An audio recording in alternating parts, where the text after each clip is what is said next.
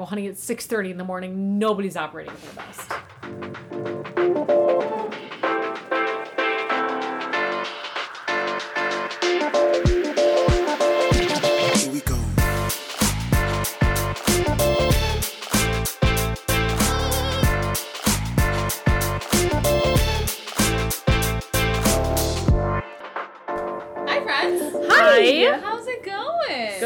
Splendiferous. Oh my god, oh. So good. Another Splendiferous. Is that 3? That maybe is number 4. Oh, fuck, I gotta get a new word. All right, okay, hold on. Okay. You're gonna try another one right now.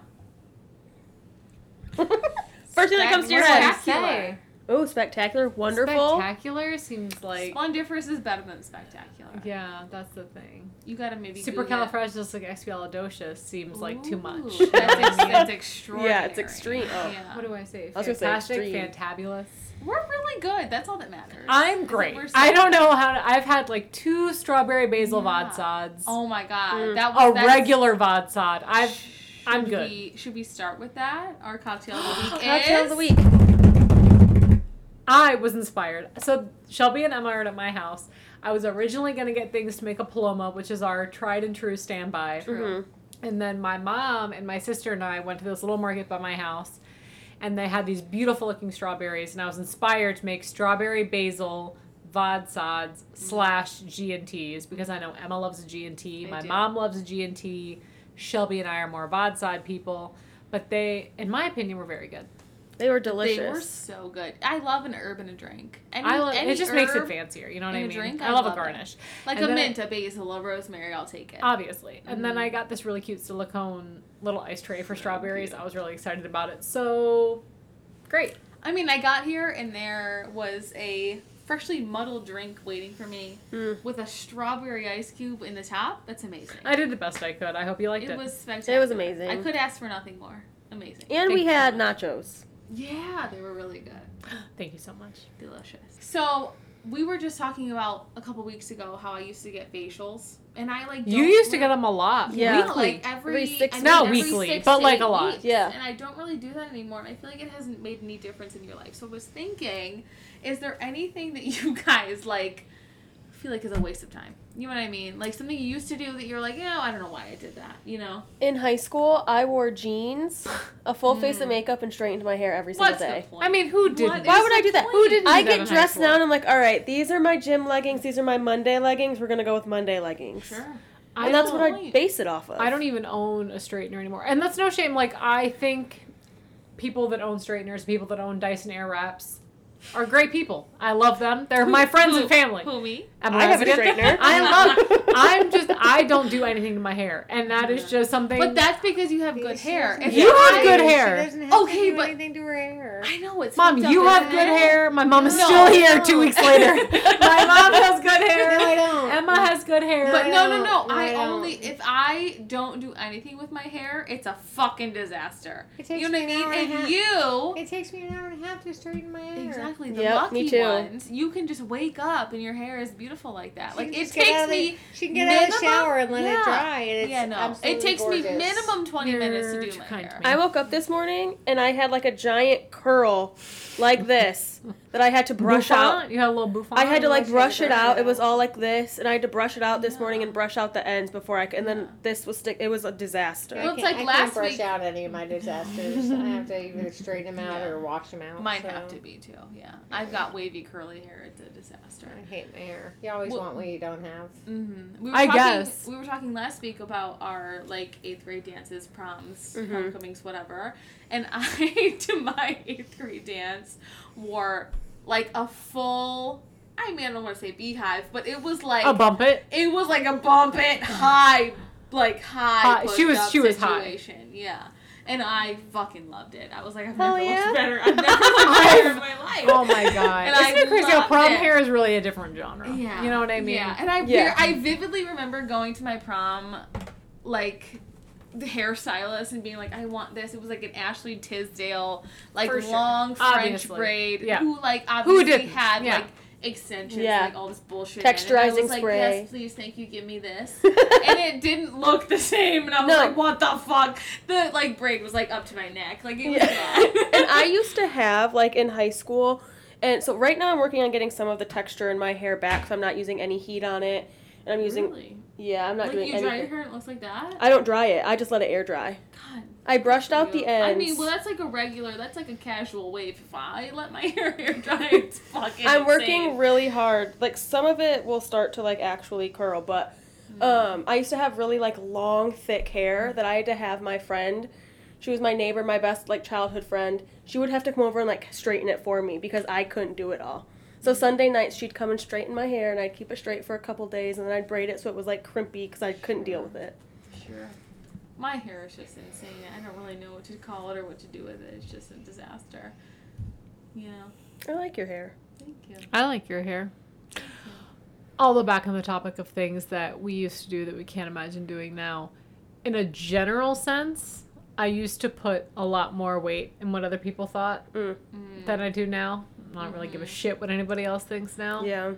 Like, the other day, I told Emma, I woke up at like 4 a.m. out of nowhere. And I thought to myself, I need to wash my hair today.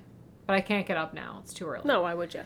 So I got up at like 5 a.m., washed my hair, and I was walking my dog with my hair in a t-shirt, like wrapped on top of my head. And I'm walking my dog down the street. And this other dog that has an electric fence got out, and he didn't have his collar on. So the woman is, like, racing out after him in her bathrobe, and she's like, oh, my God, I'm so sorry he doesn't have his collar on. And I go, honey, it's 6:30 in the morning. Nobody's operating at their best. You know what I mean? My hair is up in a T-shirt. Uh-huh. And I remember thinking, I probably would have cared about this. I don't give a fuck. Like, I walk my dog in whatever the fuck jacket Hayden has out. And, like, Uggs. It's May. It's the end of May. And I'm still at 6 o'clock in the morning. It's Ugg weather. Yeah. And I don't give a shit. And it's very freeing. I've driven to my mom's house multiple times with my hair up either in my, like, twisty, like, turby twist thing or a T-shirt. I'm like, I'm late. I gotta go. I live in a very rural area, so I don't have, like, neighbors that I think look at me. But the other day was out with, like, a towel, like, my hair was plopped, like, I was, like, my hair was up in a t-shirt, and I was wearing, like, my robe, and I was, like, I had my dog out, and I was, like, what if someone was looking at me? And it was very freeing to know that, like, I don't give a shit. Yeah. If you're seeing me in my robe, whatever. You can see me, I'm in my fucking, I have a towel on my head, I have a shirt on my head, I don't give a shit what you think of me. No. Like, who fucking cares? Yeah. It's very freeing. It's very liberating. It feels good to not give a shit about what anybody thinks of you. Yeah, it feels really good. You're right. It's true, because even, like, where Emma and I work now, you wear, like, scrubs and T-shirts, and, like, nobody really knows what you look like. Yeah. And there have been days where I'm like, I look like shit. And then I think, like, I don't give a fuck. They're nice people that we work with. I don't give a fuck what they think about what I look like. Not at all. You know what I mean? Who gives a shit? Yeah. No one cares. It's amazing. It's wonderful.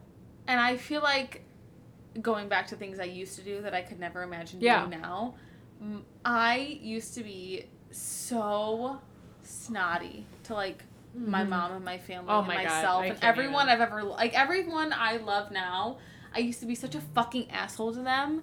And I can't imagine going back and being like, yeah, that's the move. It's like, Will and I fought all the time. I can't imagine, like... Yeah. We still argue, but I can't imagine, like, fighting with him at this point. It doesn't make any sense. And, like, looking at it retrospectively, would it matter? Who is that? Who did it? In the dark. Who did it? I did it. Who did it? She's like, who the fuck is that? Oh, that's my grandma. That's okay. I know her. Did she growl? A little bit. Yeah. But you closed the door, and I think she was confused.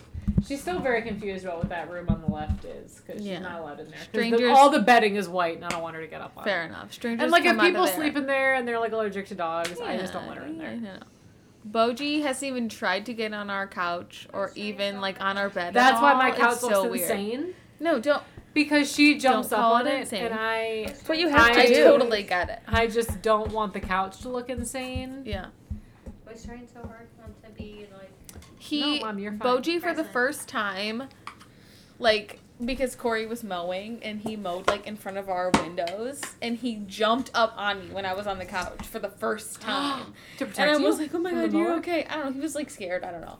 And I was like, it's okay, whatever. And then I, like, he, like, got down, and then he was like, oh shit, can I get up on there? Can I get on the couch? And then he got up on the couch trying to get to his treats, which are on the dresser behind my couch. And then he tried to get to his treats, and I was like, no, sir. And then he got down, and then he hasn't tried to get on it since. He's like, I'm foiled again. I know. It was funny. But she really, right, like, he thought he could get up on the couch, and he was like, oh shit, I can go up here? He had no idea. Yeah. Funny. Living with roommates. I could never do that again. Oh, Jesus. We've talked about this. Yeah. Living with roommates. It's so hard because I loved my roommates in college. Yeah. Most of them. Two of them. I loved two of them. Yeah. But, like, I mean, most of them were really hard to live with, but... And I'm sure I was equally as hard to live with. Oh, for sure. Like, in my head, I minded my business. I cleaned. I did the dish. But for them, they were probably like, ugh. I know. But then, like, I had a boyfriend who came every weekend. Like, that's shitty. You know what I mean? Yeah. No, same. But I feel like I was thinking about it, and I was like, okay, like, if Carl and I were never together, I would have to live either with my mom or on my own. Like, I don't think I could ever live with someone ever again. No. I lived by myself in my apartment in college for a summer when everyone was at home, and it was the greatest experience of my life. I bet it was. Sure it was. Loved living by myself, and like living with Corey is like second to that. That makes sense. You know, that's on par for sure. I loved living alone because it was like you could do whatever you wanted, and no one fucked with your shit, and like it was like. If there was a mess, you knew it was you. Mm-hmm. You know, it wasn't like, oh, that was them, whatever, it wasn't me. But everything you knew was your problem, you know? Mm-hmm. And I couldn't imagine living with roommates again because then it's like, oh, that was probably someone else, even though it wasn't. And it was fun. I'm glad I had the experience. I loved that. I'll never do it again. Some of the greatest friends I have, but like, I don't want to live with them again. No, never. Absolutely not. No. I recently was thinking, so Hayden and I just had our 4-year anniversary, and I was thinking, like, this is, you know, the longest relationship I've been in or whatever. Mm-hmm. And I was just thinking when I was younger, I had really terrible boyfriends. And you think when you're younger, you're supposed to have, like, better hindsight. Better hindsight? Better intuition? We have hindsight now. Better intuition, maybe, about who you're with. And I was just thinking the other day when I was driving to work. I don't know why. The 15 minutes we did work, not 45, not 15. It's life-changing. Yeah. Let me just say, I don't spiral like I used to. Get a short commute. That's our best advice. That's my best advice for self-care is get a short commute and a job that doesn't drain you. Yeah, exactly. Because that's people really... that make you happy, maybe get off early. That'd be good. That's really, like, life-changing. I would love to have a longer commute, but I get to carpool with Carl, and that's worth it to me. That's very fun. Listen, everybody's fulfillment is different. That's all I know for sure. It's true. But I was thinking the other day that I used to put, when I would think about my past relationships, I would think, oh, I should have known better. I should have whatever. And it's like, no, you were like fucking 16. You didn't fucking know anything. That's not your fault. And I don't know. This is like deeper than I guess I wanted to get. But like I put a lot of pressure on myself when I was younger to think that I needed to be better and I needed to have more things figured out when I was 16, 17, 18. And I'm like 25 and I'm old in my opinion and you like kind of figure shit out, but it's like normal. Like I feel like when people get to this age, like you've just kind of been through enough annoying things that you kind of figure out what's normal, what's okay, what's not okay, that you got like kind of the standard of how you're supposed to live your life. And when you're younger, you kind of expect yourself to know, but you don't know. And it's hard to know when you're in it. Like, looking back, you're like, I should have known, but, like, being in it, it probably wasn't, like, anything. Yeah, how would you know? Yeah. Well, it's like a couple weeks ago, we talked about, like, what age do you become a woman? 40. Right. Like, I think... 27? I don't know. Minimum, not the age I am now. Minimum 35, sis. Yeah, for sure. What do you think? What age do you think I'm a woman? 30 was my mom's hardest birthday, I think. I was 25. 25. I forgot. Yeah. 25 was hard. 25 was my bad birthday. All the other ones didn't matter. Really? Yeah, I struggled with my 25th birthday. Was it just like, I'm halfway to 30, I'm old? No, like, what? It was more like, I'm 25, what do I have to show for my life? And some stupid guy on the metro has said you should be making your age $1,000 a year times your age plus some number. And at the time, I was not making that. Guy. And I didn't know this guy. Like, yeah. Uh-huh. But it was just kind of, I don't know, 25 was my, it was the worst birthday. It was, because I had a car. I was making car payments. I lived in a house with three other people. It was financially independent. I should have been very happy and very proud of myself for being financially independent and, you know, all this other stuff, which you should absolutely be amazingly proud of in your life. But I don't know, I wasn't. And just from external influences that I didn't know that guy. I'm fucking my turn. No, fuck. That's insane. Yeah. And I'm sorry he made you feel that way. But, like, fuck what age? Other than that, 30, 40, 50, like, they, none of them have made, like, I have, it doesn't matter. Like, I don't even think I'm the age I am now, so. Right. So there are, like, certain points in your life where, like, I'm still a child. Like, I don't know what I'm doing. Well, one thing that drives me crazy. When does that go away? And one thing does that stop happening? So one thing that has made me very proud as a parent, and I don't know that how much of it is just inherent in who they are as a person, is just kind of the nature-nurture thing, mm-hmm. Is that they're all fiercely independent, which I love. They don't suffer fools, which I love. The fact that Emily and Katie were able to decide when they were done skating, and they made that decision, and they never looked back. I can only speak for my kids, so they have just, I've always told my kids, I don't care what path you're on, as long as you're moving forward on that path. So whether it's professional, vocational, whatever, like, I don't care what you're doing with your life as long as you're moving forward on whatever path that you're on. And so it's, you know, it's just, I don't know. It's all worked out, I think, so far. I'm very proud of my children, I think that they've become incredibly... but I'm talking you, Sue. It's like, at what point in your life were you like, yeah, like, I don't need anyone else. Like, I'm a woman. I can do this. You know what I mean? Well, clearly after I was 25, because... Well, sure. I mean, fuck that guy. Fuck that guy. Yeah. I grew up in Tennessee. I lived for 16 years in Tennessee. I lived for 4 years in New Jersey, and then I went away to college, and then in 2 weeks within graduation, I moved to Maryland. So, I don't know. I mean, I think my parents always kind of encouraged me to be independent. I don't know that there was, like, a moment in time that I was like, okay, I'm me. But I will say that I was very proud when I moved out and I got my job, and I was making no money, but I was making enough to live with the other people in my house. We paid our rent, we paid our bills, we did whatever, mm-hmm. Which was at 21, 22. Okay, well, we're all so 25, 26, and I feel like... There are times where I'm like, I'm only 18. How is this happening to me? And I'm like, I'm 25. Here's the thing. Like, I'm a baby. Like, I can't do this. I don't know that ever truly goes away, because I know that there are, even in my adult life, because of different job statuses and losing my job because of sales and this and that and the other, like, I think I'm very proud that I have lived basically for the 90% independently since I graduated from college. So that's made me very proud of who I am. Although I have had to ask my parents for money periodically in the past for a very specific thing. So, for instance, I needed contacts and I couldn't. It was like $800 at the time, and I didn't have $800, you know, so it's just like, I think it's, you know, I don't know that you ever, as a young adult in your age group, I think it's important to try, the most important thing to me is to be a functional adult.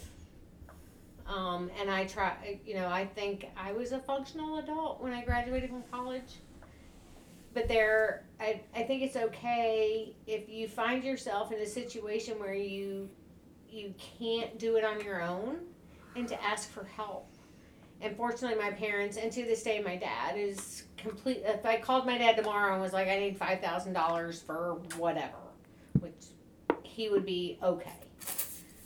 Because he hasn't had to do that ever in my life, right? But every time I've actually needed anything, they've been there. But I've tried never to have to, like, if I have to ask for money, I truly need the money. And I hope I've instilled that in my kids that, like, I'm happy. You're supposed to go off and be productive adults. You're supposed to go off to college, and you're supposed to graduate, and you're supposed to go on and live your lives. And that's, you know, the thing.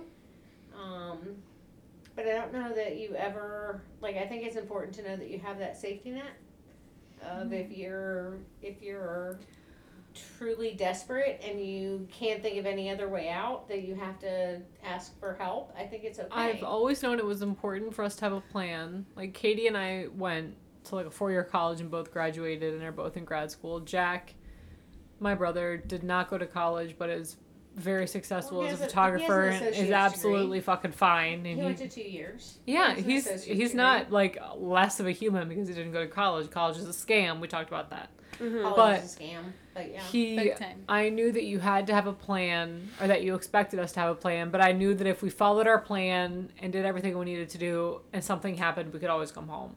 And I knew that if we did everything we could and something happened, like tomorrow, if like I lost all my money, I lost my job, I had nothing, I could come home and it would be fine.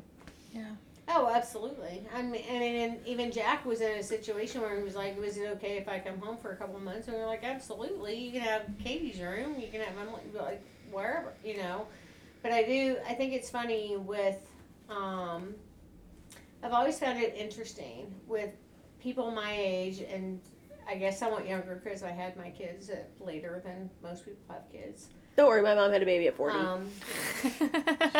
So, I mean, I got married when I was 32, was 33, 34, and 35 when I had my kids. So, Emily, I mean, I think when you say most people 20 years ago, you know, 25 years ago. I got married, I got married. Like, yeah. I was old for having my kids when I started having my kids. Mm-hmm. So Emily, who is the oldest in our family, all her friends were the youngest in their families, mm-hmm. which I think really had a lot to do with Emily's development because she had a younger brother and sister that we expected her, and we made it known, for better or worse, that, you know, she was expected to look out for her brother and her sister because they were younger, but all her friends her age were the babies in their family. Mm-hmm. So Emily has always been an incredibly responsible person. Thanks, Mom. It's true. I'm not even. I mean, she was always. But I mean, I think that's the difference, that you were the oldest and all your friends were the babies, and it's just different. So, you know, I get these people who are, oh my God, you're an empty nester. How do you feel? Are you okay? And I'm like, they're supposed to go off and be, I'm good. Like, they're doing what they're supposed to do. They're supposed to go off and be productive members in whatever their path is. So, you know, and for me, I mean, I think I was pretty productive in my own personal path. Well, for my parents, I mean, I did have to go to them a couple of times over the years and for unexpected things. Well, I think, to me, like, the weirdest thing about being, like, an adult is having, like, an adult social life. Like, having, like, adult friends, doing adult things that all, mm-hmm. like, having an adult job. Like, all those things that seem... You're an adult. ...nauseating to talk about. But, like, you guys are, like... I love you bitches and we drink on Mondays, but like we're all adults and we have jobs and whatever, and like having adult friends and doing adult things, like I don't like living far away from my family, but the other aspect of living in Michigan is that all my friends are here, and it would be weird to be I can't imagine moving to a city as an adult and making new friends. That sounds mm-hmm. like a nightmare. Mm-hmm. Absolutely.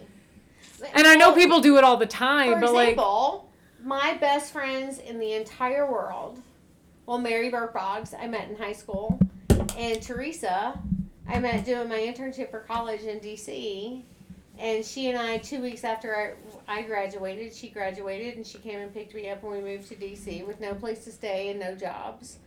I mean, my two best friends in the entire planet who we have gone very long times without speaking, and we live incredibly close to each other, and there have been long periods of time when we have not continually kept up with each other. But I mean, I think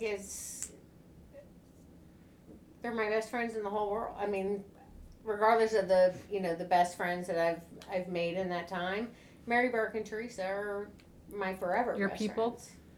Are my people. It's born to have people. It's hard to find your people. Mm-hmm. Yeah, especially as a grown-up. What do you do? Like, how do you make friends if not, like, through work? What I mean? Like, what do you do all your kids. Day? Yeah, kids or work. Like, what do you do all day? I mean, you guys have that. I mean, you met at a job. Yeah. I mean, Mary and I met in high school. Teresa and I met at a job. Mm-hmm. But, I mean, you guys are clearly kindred spirits, if you will. Well, I think it's hard. You clearly have a deep foundational friendship. We do, because we're all very similar. Thank you for noticing that. Nobody notices our foundational roots. Thank you for pointing it out for once. But I think it's also important to note that, like, we're not only business partners. What's the word? Like, no, but, like, trauma-bound. You know what I mean? Like, if you hate your job and you have friends that also hate your job, you don't even work in the same industry anymore. No. Yeah. Mm-hmm. So, not yet. I mean, the fact that you connected at a job that you all worked at. Uh-huh. Yeah. And you have your podcast going, which is completely outside of all that. Mm-hmm. And, you clearly have a friendship that is based not on just work, because you've clearly transcended that. Yeah. Not only through the podcast, but because you don't even work together anymore. Yeah. And we care about each other, like, deeper than our work. Yeah, obviously. You know what I mean? It's not just, like, a coworker. Well, I think it's scary at first to be like, okay, we became friends in this one instance, and we were bonded by this. Mm-hmm. So that's all we can talk about. That's all I can relate to. And I think it's scary at first to delve outside of that and be a little bit more yourself and think, okay, well, what if they think I'm annoying or weird or whatever?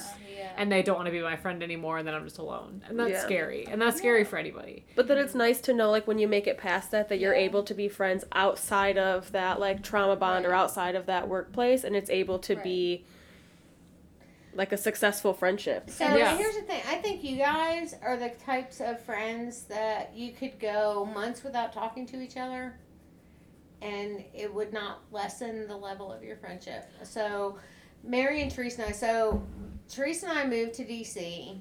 after we graduated, and we lived in a house with 7 D.C. cops, because at the time you had to live, if you worked in D.C., you had to live in D.C., but only 3 D.C. cops actually lived in the house, and the other ones were at their other houses, but they had to have a D.C. address. And then, because Mary was my best friend in high school, I was like, hey, you got nothing going on there? Come here.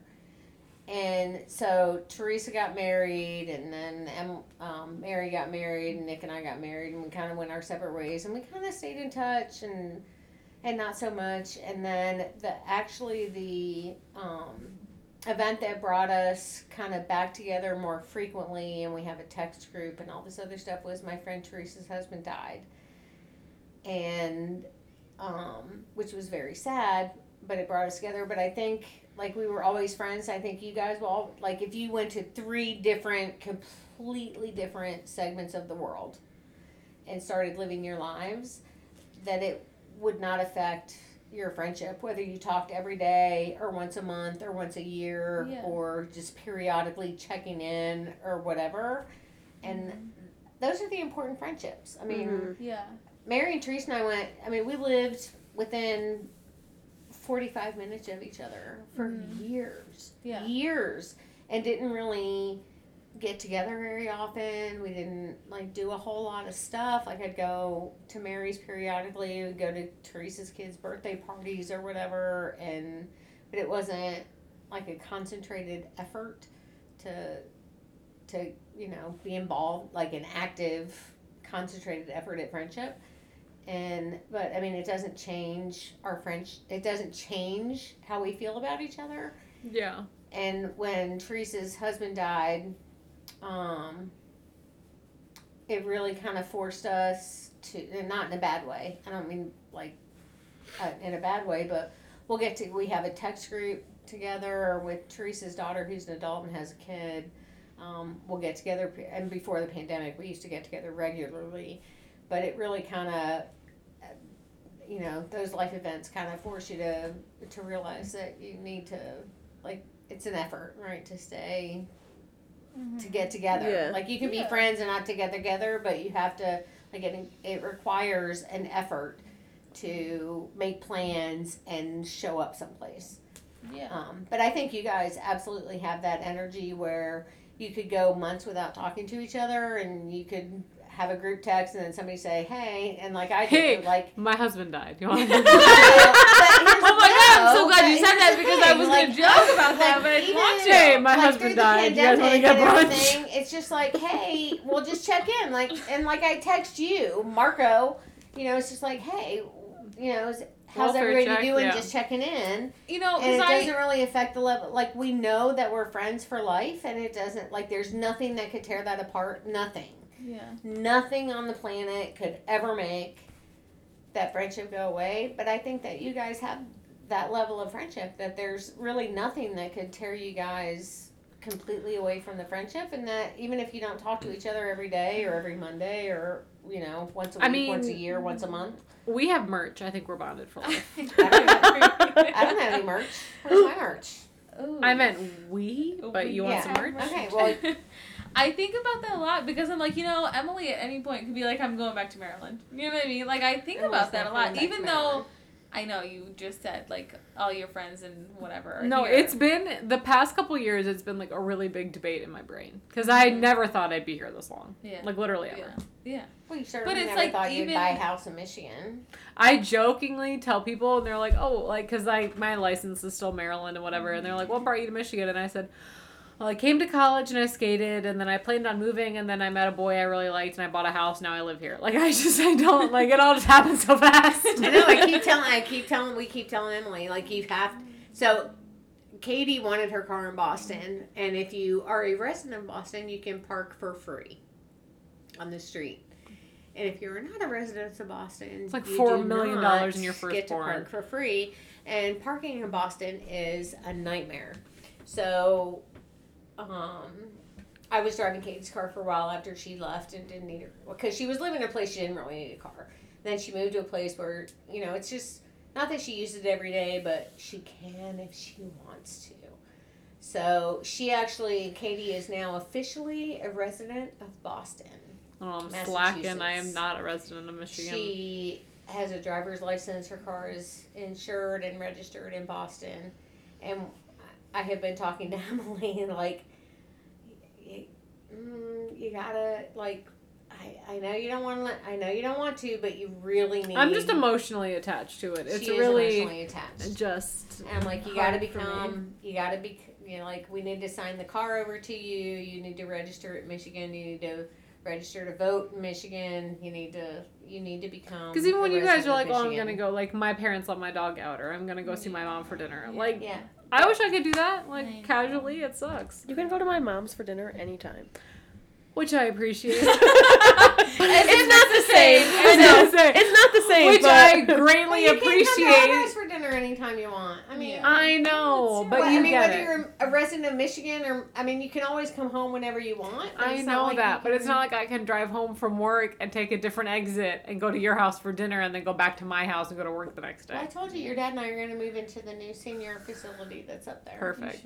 You should. Katie was mad. Yeah, she felt left out. I said, oh, look, there's a new senior facility. Your dad and I can move there. And Katie was like, you may not move to Boston. And I was like, well, you may not move to Michigan. We were like, you don't even like Boston. She's like, I don't. And we're like, okay, well, you're not going to say. I never planned on coming back to my hometown. But then I met a boy, or I fell in love with a boy. It's so weird, because I do feel like people need to, live other places than where they grew up. But it's hard at the same time. So you meet people you like. I mean, I'm glad I came back now, but it was never my intention. I was either going to stay up north or go out of state. And I started dating Carl. And he was like, well, I'm going back. And I was like, all right. Long distance was enough. You know, the other day, it was my childhood best friend's birthday, and I texted her, and I was like, happy birthday, I fucking love you so much. Yeah, of course. Oh. And I didn't know which friend it was. No. I think that's a fair question. No, it was. I thought it was the friend that you were thinking of, and I was like, texted her? I'm talking, like, baby child. Oh, okay. Texted her, and I was like, fucking, I love you so much, even though we, like, barely ever talk anymore. Like, I love her, and every time anyone ever asks, like, hey, how's Katie? I'm like, oh my God, she's amazing. I love her. Doesn't even matter. Like, she could be dying in a ditch right now. I'm like, yeah, she's perfectly fine. She's amazing. She's fucking great. She's amazing. She's iconic. She's fantastic. Yes. Never been done before. Exactly. Never done anything wrong in her life. She's amazing, right? Doesn't matter what she's doing. She's amazing and I love her. It doesn't matter. And I just texted her that the other day. And it feels good to say that. Yeah. My best friend she is working a lot. She's in school full time. She's in a new relationship. She's a full-time mom. Like, she's got a lot on her plate. And we haven't heard from her in a while. Like, I would call, and she's like, hey, I'm putting Cal to bed. Can I call in a little bit? And she would never call. And I'm like, whatever, you have so much going on. I don't care. But Carl's like, you know what? She doesn't want to fucking talk to us. Give me my niece and we'll go. And he's like making fun of her for it. And so she called me yesterday, and he goes, someone decided to be our friend again, I see. And he was giving her such a hard time. He's like, I'm just kidding. I love you so much. And I was like, you can't go this long. Because it's been like 2 months since we've seen her. I was like, it can't go this long again. He freaks out. It was funny. No, it's hard to, like, keep, like, I have, like, one of my best friends, like, a mom with 2 kids, and it's hard to, like, still, like, keep in touch and hang out, because she obviously has a lot fucking going on. Yeah. She has 2 kids and a job. Like, it's, like, a lot. Yeah.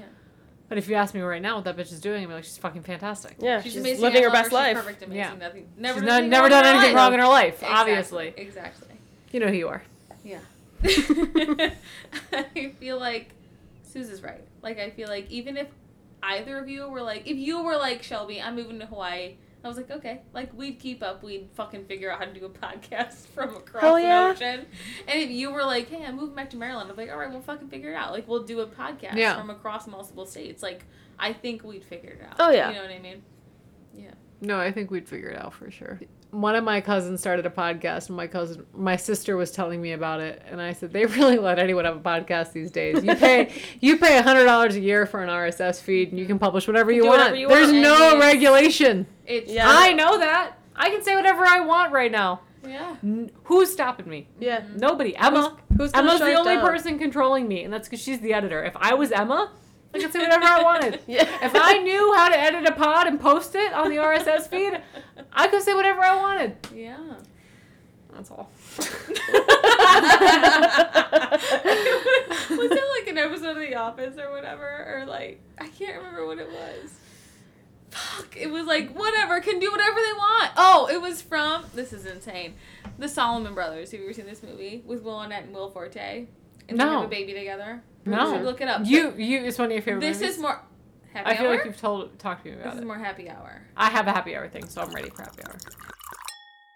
It's happy hour, bitches. Happy hour? Happy hour. This is more happy hour. But anyway, reeling back, the Solomon Brothers. Is this one of your favorite movies, yes or no? It's one of my favorites. I've heard the whole Will Arnett, Will Forte thing. It's a really good, it's a great movie, I think. It's a hilarious movie. The Solomon Brothers, Let's Go to Prison, 2 of my favorite movies. Anyway, but he is trying to find a woman, like a wife, girlfriend, whatever, and he's in a grocery store, and he buys her groceries, and he's, like, trying to pick her up in that way, which is fucking insane. And then she goes, you need to get out of my way, or I'm going to call security. And he says, I'm a taxpayer. I can stand wherever I want. Taxpayers can stand wherever they want. And then that was like the whole bit. But you have to see the movie to make sense. That's really funny. But it's funny. And then at the end, after the scene, he's talking to his brother, and he goes, does she know you're current on your taxes? And she goes, oh, they knew. And they still locked you up. They put him in storage. They knew. It doesn't matter. It's like that in The Heat when she's like, I pay taxes, so fuck the government. Exactly. Like, did you know they're current on your taxes? And they still locked you up? Taxpayers can stand wherever they want, he said. It's a great movie. I'd recommend it, 100%. It's on HBO, maybe? All right. Yeah. You know a movie I recommend? It's either Logan Lucky or Lucky Logan, but like Channing Tatum, Daniel Craig, Adam Driver are all in it. It's really good. It's an all-star cast. It's on Hulu. I've never seen it. It's a heist movie, but it's really fucking good. Hmm.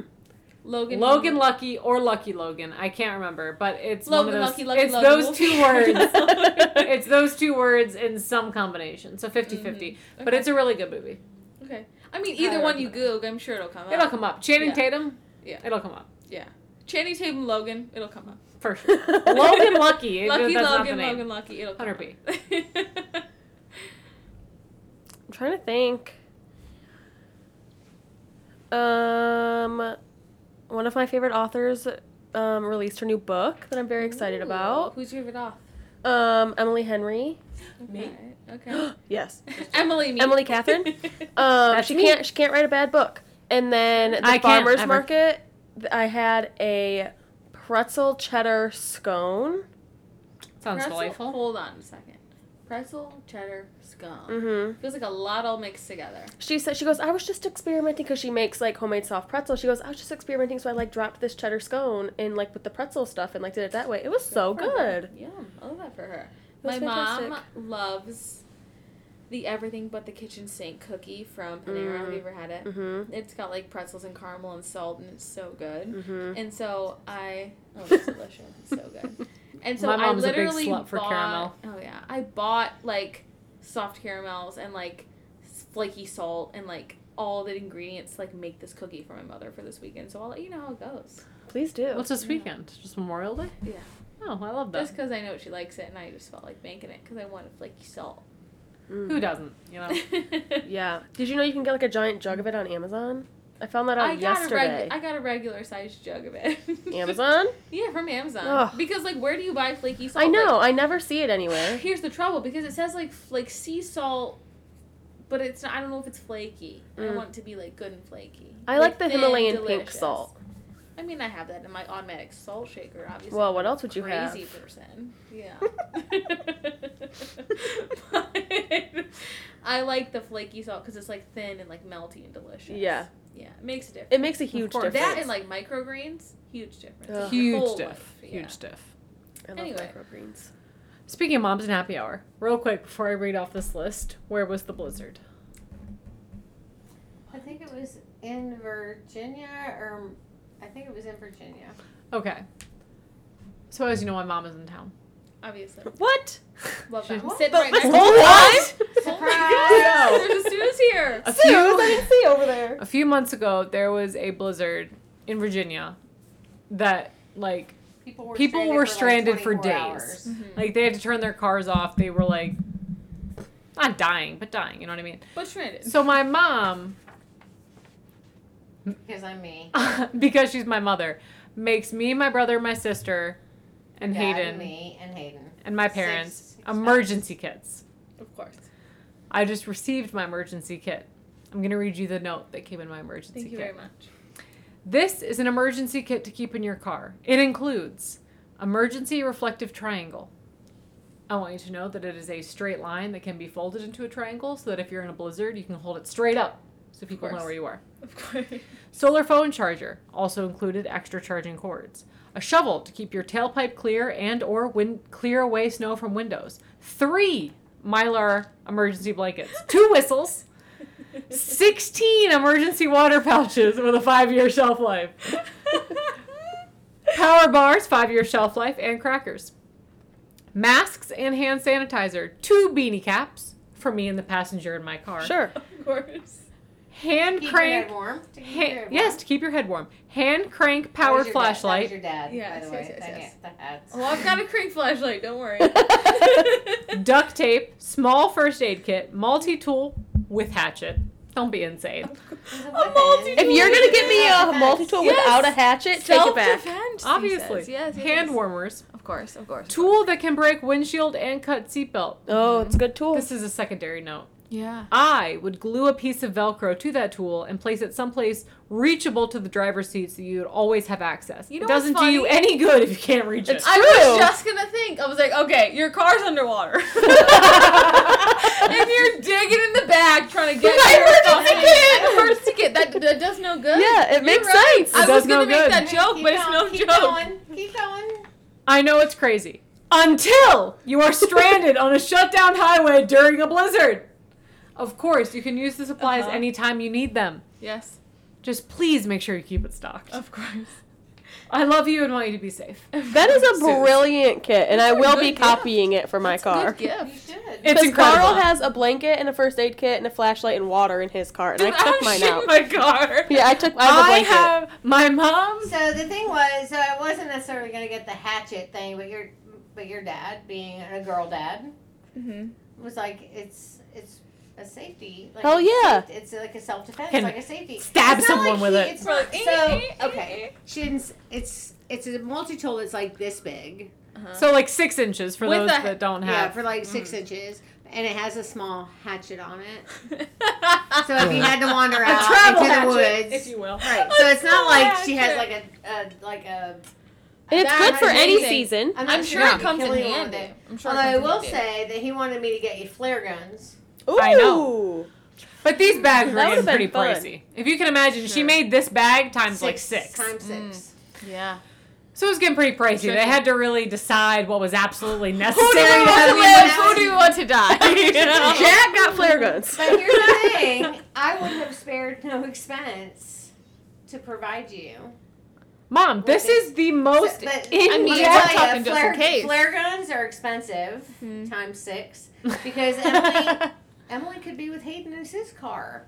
So we were like, we're getting one for Hayden, too, because Emily could be, it was not, like... Fuck Hayden, sorry, but Emily Hayden, could be in there. You, it's because Emily could be in your car with you. If you guys break up, Emily's taking custody of the flare gun. Emily gets 2 flare guns and the dog, okay? Fuck off. But I mean, it was like, so you may not necessarily be driving by yourself in your car when you're stranded in a blizzard. Which is why I have not one, but 2 knit caps. Sure. Exactly. In case when you guys are with me, I have a cap. So many there are 3 water pouches. Okay. So there are 3. Yeah. Well, it was a case of 100. So she divided it, of course, so I divided equally. By 6. Sure, yeah. Makes sense. It's all in the math. It's super heavy. It's a great gift. Yeah, it's fantastic. It's incredible. It's in my car right now. Yeah. You can laugh at it all you want. I'm not laughing. I say that you're stranded. Because I'll tell you what, whatever this instance was, I was like, oh my God, Katie lives in Boston and Emily lives in Michigan. And that could totally happen. I mean, it could totally happen. We're laughing, but not in a way that we think it can never happen. We're not mocking it. Right, exactly. Yeah. Not mocking, but laughing. Yeah. It. It's the most incredible gift. Yeah. But it even took me, like, these people... And it was a major. So when it was days. Even in like, I hope in Michigan they are able to handle snow. In Maryland, it's not necessarily the case.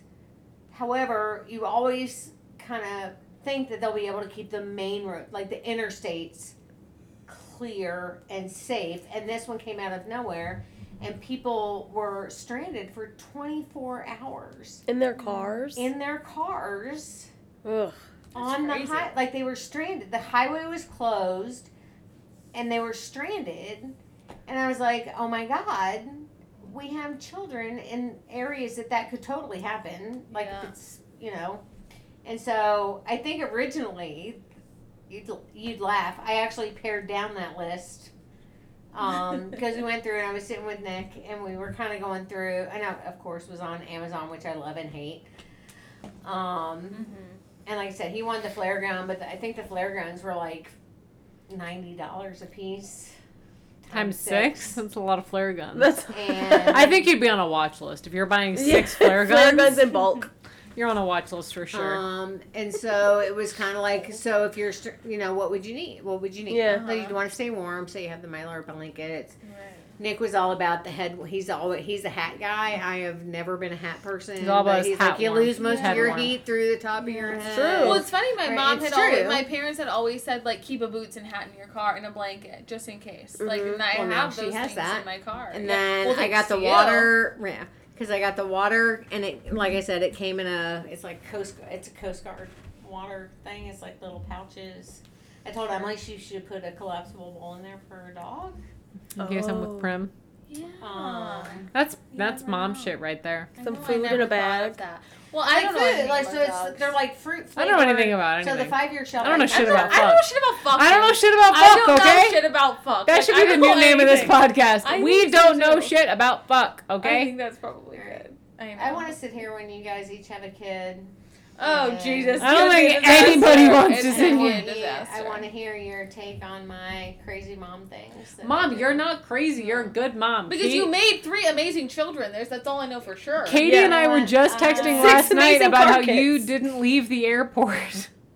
About how you didn't leave the airport until she had a seat on the plane. And she goes, we have such a good mom. And I go, we have the best mom. Like, we were literally just talking about it yesterday. Well, and I was like... You're not crazy in a bad way. You're crazy in a good way. Here's the thing. So I know... sometimes I feel like I'm being overbearing, and I was like, I listen to too much true crime. Like, I need to know when you're home. Like, I need to know. So I said to Katie. I need to know you're with. Yes. Yeah. So I said, I told Emily, we were walking the dog with Emily, and I was like, I don't mean to be like a psycho mom, but Emily generally texts every night, good night, I love you all. Because we have a family text, and there's a text with me and just the kids, and various combinations, but... Yeah. Good night, I love you all. So if I don't get that text, like the next day I'm like, Marco, and she'll say Polo, and I'm like, okay, just checking in. Or Katie, I'll be like, Katie, Marco, Polo, just checking in. My brother, Jack, though. I'm like, Marco, and he's like, hey, what's up? Like, you don't get it. But I listen to way too much freaking true crime, and fair enough. You hear the horror stories about here. It wasn't unusual for them to not hear from her for 3 or 4 days, and I'm like, well, it would be unusual for me not to hear from my kids. Yeah. And then Katie last night was like, okay, text me when you get a seat, and then I left the airport when she knew she had a seat, and then it was like, text me when you land, text me when you're with Chad. If her boyfriend. If you're staying at Chaz, that's fine. If you're not, text me when you get home. Not trying to be overbearing. I just need to know. I just need to know. We're talking miss in person after like 12 hours. Yeah, right? 100 p. I don't know. But I mean, it's just unusual. So it's, it's just kind of given our family dynamic, and we have a very close family, and I'm very proud of that. But we talk to each, at least text. Yeah. So if I haven't heard from Emily in a day, but I know she's commented in family chats, it's not an issue. Mm-hmm. But if I haven't heard, like if she hasn't responded or I haven't heard from her for like a whole day, like, you all right? You alive? And I will say, are you alive? And she's like, yeah, I'm so sorry. Like I was like, no, it's okay. But like, there's too many horror stories about. We heard from you. It was unusual that we didn't hear from her every day, so we waited like 4 days to. And then she was dead. Literally, she didn't show up for work for a week. It was totally normal for her. Like what? Fire her then. It's Emily's fault for turning me on to Crime Junkie. Oh yeah. Well, we had a no-call, no-show at work today, and we both did. That should be a fire. I was just gonna bring that up. I was gonna say this girl has not no-call, no-showed at least twice. In the 3 months we have worked there. Mm-hmm. That is fireable to me. 100%. So I no have call, no show. When we work at the wing, when we do the rank, and I have like a three. It has turned into a 3-page document, which is ridiculous. And I say to people, this is ridiculous, but you have to initial that we've talked about all these things, so that, and one of them is, if you no call, no show, you are immediately fired. Good. Well, and this girl, absolutely. And they sign it. And I can't tell you over the course of the years that I've worked at this rank that I have been like, you signed this document. There you go. Yeah. Yeah. You this is the thing. This when people no call, no show, people are so. This makes me sound like a monster. People are so concerned about them. Yeah. I'm immediately annoyed. Yeah, me too. Because you're an adult. Oh, sorry. That has a job. Yeah. Yes, you're and if you no-call, no-show multiple times, to me, you are unreliable, unprofessional, and you're not like a functioning adult. Yeah. Yeah. And you cannot fucking pretend that your message didn't go through. That's a work ethic thing that I'm happy to say that you, Jack, and Katie have always had an incredible. Well, most of my friends, the people I'm friends with, would never no-call, no-show. Well, that's exactly. Like my sin. Be dead. I can't even imagine. That is so unprofessional. Mm-hmm. Like, you're a grown-up. If you don't want to have a job, don't have a job. Yeah. But people are relying on you to go to work and do your job so they can do their job. And it, like, that just makes me so angry. I can't even talk about it. So over the summers when I was in college, I worked at a nursing home. Mm. And I worked very, I was always there. I worked doubles when people called out. It was, I was literally always there. And then one day I called in sick. I was going out on a boat with a bunch of people. I was not sick. Because she was getting day drunk, Okay. But she called in. But you called in. I did call in. However, it didn't occur to me at the time because I was young and didn't know any better, right? It was just I want to go have fun. I'm going to call in sick. Everybody was so concerned about me because I had never, and this was, so I worked there. A friend of mine, a girl I went to high school with, her mom was the head nurse of the facility. So, and that's how I got my job, basically. That's how I got my vintage gooch. That's a sad story. So, but I never called, I was always at work doubles all the time. And so everyone was oh my God, are you okay? Are you okay? Do you have the plague? Are you dying?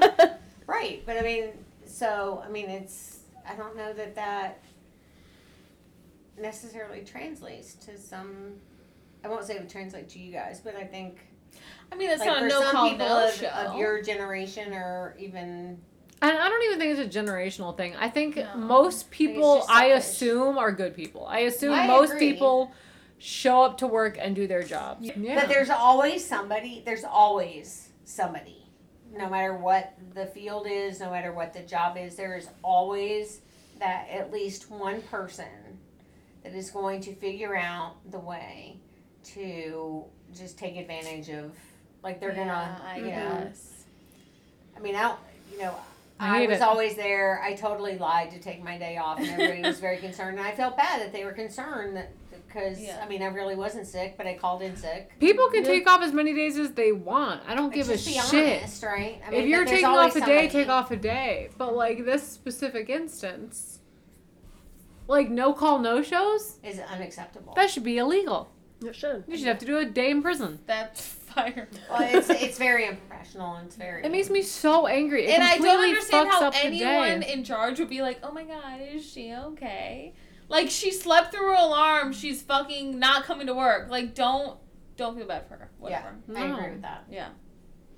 Makes me very angry. I think we gotta go. We're delving into things I don't even know. We're talking about insane things. Okay. Bye. Where the fuck did we start this episode? Couldn't even tell you. I think it's kind of funny. What the fuck were we gonna talk about? We had a topic. Did we? What was it? Yeah. I thought things we used to do. Things we used to do that we couldn't imagine doing. And you were gonna tie it into self-care. No, no. So I think I'm so sorry. How do we finish this? So I grew up in Tennessee. How many? I went to high school in New Jersey, and then 75% of that was my mom. What I do? You didn't do anything. It's just she said this episode is 34 minutes, and I said only 75% of that is my life. I just started talking. You can't blame this one on me. It's true. The last one you could blame on me, not this one. Don't be sliding that over to me. Get off my couch. Get out of my house. All right. Make your own spaghetti sauce. I will. Should we go? Yeah. I will. No, you won't. You won't even make your own roast. I won't. I live a depressed life. I will. What's going on? Emily is getting very confrontational. I am not. Susan, get the fuck out of here. Self-care. Start talking about self-care. Oh my God. Oh. All right, so we talked about not giving a shit what people thought. We asked my mom, when you become a woman. She went into a long answer. We got on. Mom, you did nothing wrong. It was good. You did nothing wrong. It was good. I'm just backtracking. You did nothing wrong.